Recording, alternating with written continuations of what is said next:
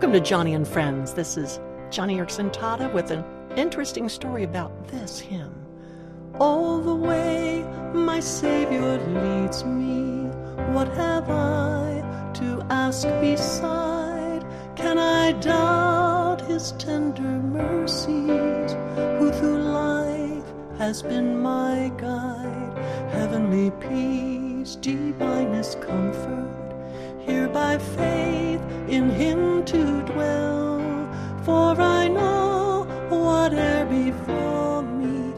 Jesus doeth all things well. For I know whate'er befall me, Jesus doeth all things well. you know, people often ask me why I love to sing this old hymn. And of course, it's for the same reason many people love hymns the beauty of the words, the biblical doctrine in each line, the tunes that are so lovely. But there is another reason I love hymns, and it has to do with my wheelchair. Because so many of the old hymns were written by people who struggled with disabilities, L- like this hymn I just sang. The composer was Fanny Crosby, who was totally blind. And don't you have to believe that her visual impairment added to the richness and depth of those words she wrote? In fact, um, this woman who was blind wrote over 6,000 hymns, including Tell Me the Story of Jesus and a real favorite, To God Be the Glory.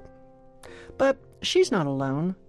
Several other blind people wrote some of the most remarkable hymns of our Christian heritage.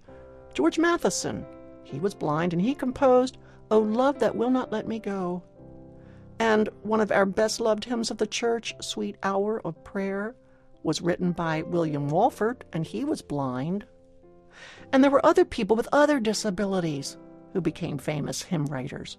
Charlotte Elliott had a severe illness early on in life, which left her in great pain and often bedridden. As a young girl, she often became frustrated with her disability, and she would lament that her physical problems left her her so out of sorts and so irritable. When a visiting preacher shared the gospel with her, she replied, Oh, that's not for me. I'm not worthy. I'm not a very pleasant person. But the preacher told her, Oh, Charlotte, but you should come just as you are.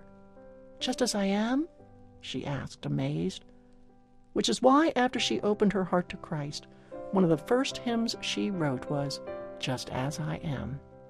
Catherine Hankey, who was confined to bed to recover from a serious illness, she wrote, Tell me the old, old story. I remember learning that one in Sunday school. And Eliza Hewitt had a severe spinal condition, and it was out of her pain that she wrote, When we all get to heaven. Eliza, dealing with chronic pain, I'm sure she looked forward to heaven with such joy, joy enough to write hymns about that glorious day. So, disability, illness, frail health, all these things marked the great hymn writers of the faith. Even William Cowper suffered from severe mental illness, and he wrote, There is a fountain filled with blood. And who can forget the story of Horatio Spafford, who composed It Is Well With My Soul after he lost four daughters in a terrible shipwreck? Hey, I'd like to send you today three booklets that I've written on the subject of God's hand in our hardships. These insights will bless you, and you can get your copies by visiting my radio page today at joniandfriends.org.